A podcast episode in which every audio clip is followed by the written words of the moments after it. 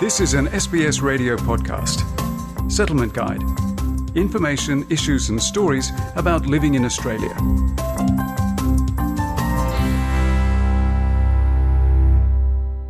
SBS acknowledges the traditional custodians of country and their connections and continuous care for the skies, lands, and waterways across Australia.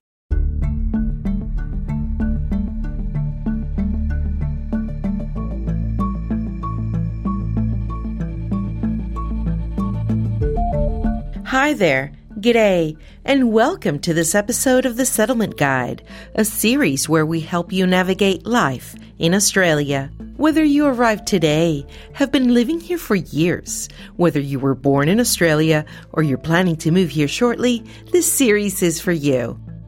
My name is Claudianna Blanco, and I came to live in Sydney more than a decade ago, and I'm still learning about life down under every day.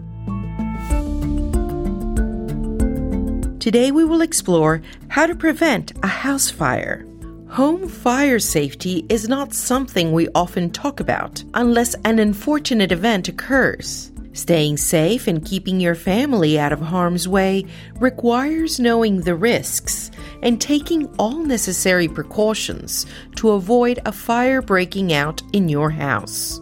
For a fire to start, there needs to be a heat source that's sufficient to actually start a combustible material to catch on fire. So that heat source can be anything from our heating devices, cooking devices, and from batteries that are being charged inappropriately or incorrectly. Let's get started.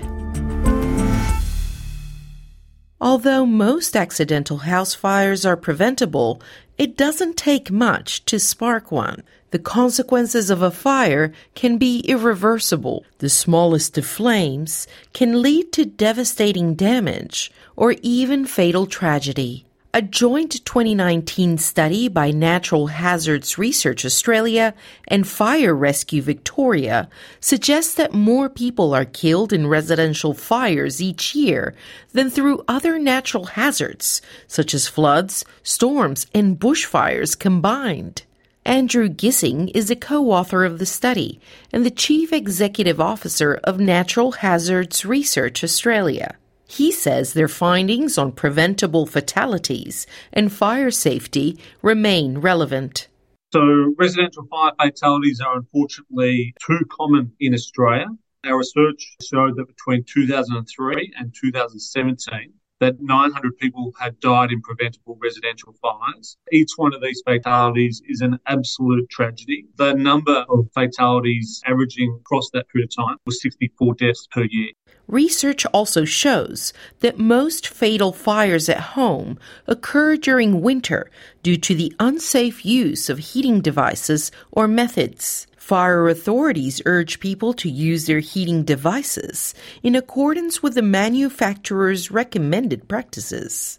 This means avoiding using outdoor heating equipment indoors, including those that use heat beads or liquefied petroleum gas or LPG as a fuel source. Mr. Gissing says heating equipment designed for outdoor use is not suitable indoors, as it can also lead to a buildup of carbon monoxide, which could become lethal.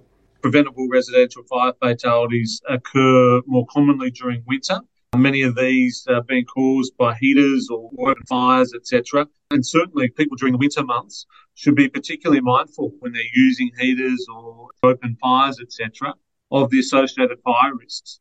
According to the study, the demographics most at risk of residential fire fatalities include people older than 65 or younger than 5 years of age. Children are also more vulnerable to burn injuries, even when exposed to a small, easily extinguishable fire. Simone Sullivan, manager of the Kids Health Promotion Unit at the Sydney Children's Hospital Network, explains. Generally, younger children are the most at risk group and they're naturally quite curious. So these accidents generally just happen in seconds. And unfortunately, children, their skin tends to be thinner than adults, which actually means that when they do get burnt, the skin burns a lot deeper and quicker at a lower temperature.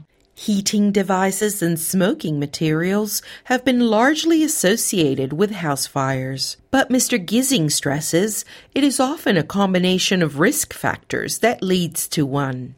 Most preventable residential fires resulting in fatalities were caused by cigarettes, electrical faults, heaters, and open fires. But I think a key point is that when we think about risk factors, the research certainly shows that there is not just one dominant risk factor. When we look at the tragic victims of preventable residential fires, there was often a co-occurrence of a range of different factors which surrounded those individuals, their behaviours, their residential environment. Mr. Gissing adds basic home fire safety practices, like having a working smoke alarm, a fire escape plan, and not leaving cooking unattended, can make all the difference.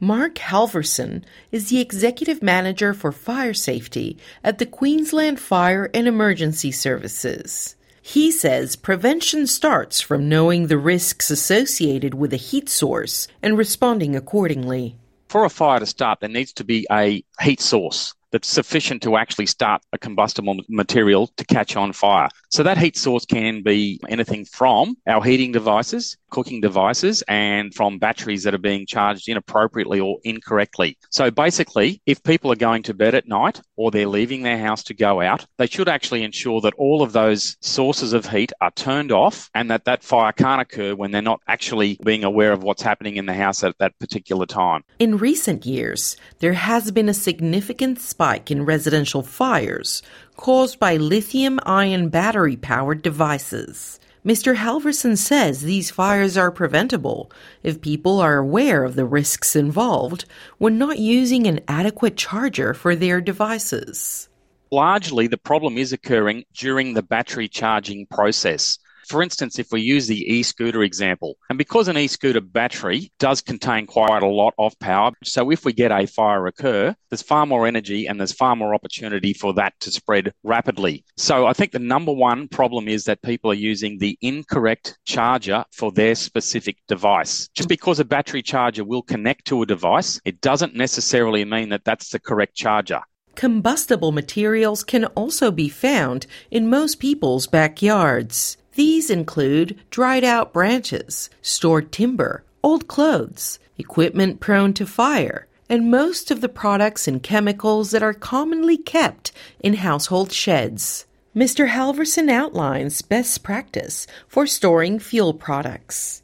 If they are needed to be stored, for instance, motor mower fuel or fuel for other vehicles, they should be in a proper container for fuel and then stored away from other devices and certainly away from excess heat. And I think another key factor is fuels and fertilizers just don't mix well at all. And that's another similar risk. So, a key factor to safety in the home is ensuring that all of those different types of materials should be kept separately and in appropriate containers while smoke alarms do not prevent fires, they give people a necessary early warning and sometimes even the opportunity to extinguish a fire at its infancy. But Mr. Halverson warns against attacking a fire if unprepared. Properly working smoke alarms is a really key factor in ensuring safety for ourselves and our families in our homes. And if people are confident and have the right equipment to extinguish that fire, then by all means that gives them the opportunity. But I would strongly suggest that if people are not confident or don't have the right equipment to attack that fire themselves, the most important thing they can do is to take themselves and their families and anyone else is in the home immediately outside and then call triple zero to request the response of the local fire service. Ensuring every occupant of the house knows what they need to do in case of fire is crucial. For example, teach children about home fire safety beyond just calling triple zero. Miss Sullivan also suggests practicing fire drills. The first thing is to prepare a home fire escape plan and practice it with a family teaching them to get down low and go, go, go. So the air tends to be cooler and cleaner, closer to the ground. Also teaching children that if their clothes does catch on fire, stop, drop, cover and roll make sure they cover their face with their hands to avoid any injury to the face and getting them to roll on the ground. So this will help put out the fire as well. Talking to your children about fire prevention can be daunting. Ms. Sullivan shares some tips to take the fear and the lecturing out of the conversation make it really simple, make it fun, make it engaging. Try to implement practical activities. I think a really good place to start is explaining to children the purpose of a smoke alarm, how it works, where it is, what it looks like, what sound it will make as well. And that's during a fire, but also when the battery is low, so that should there be a fire, that they don't start to panic because they're familiar with what the sound is and then they're familiar with what they need to do. Thank you for listening to this episode of The Settlement Guide, written and produced by Zoe Thomaidou and hosted by me, Claudianna Blanco. The Settlement Guide managing editor is Rosa Germian. Until next time.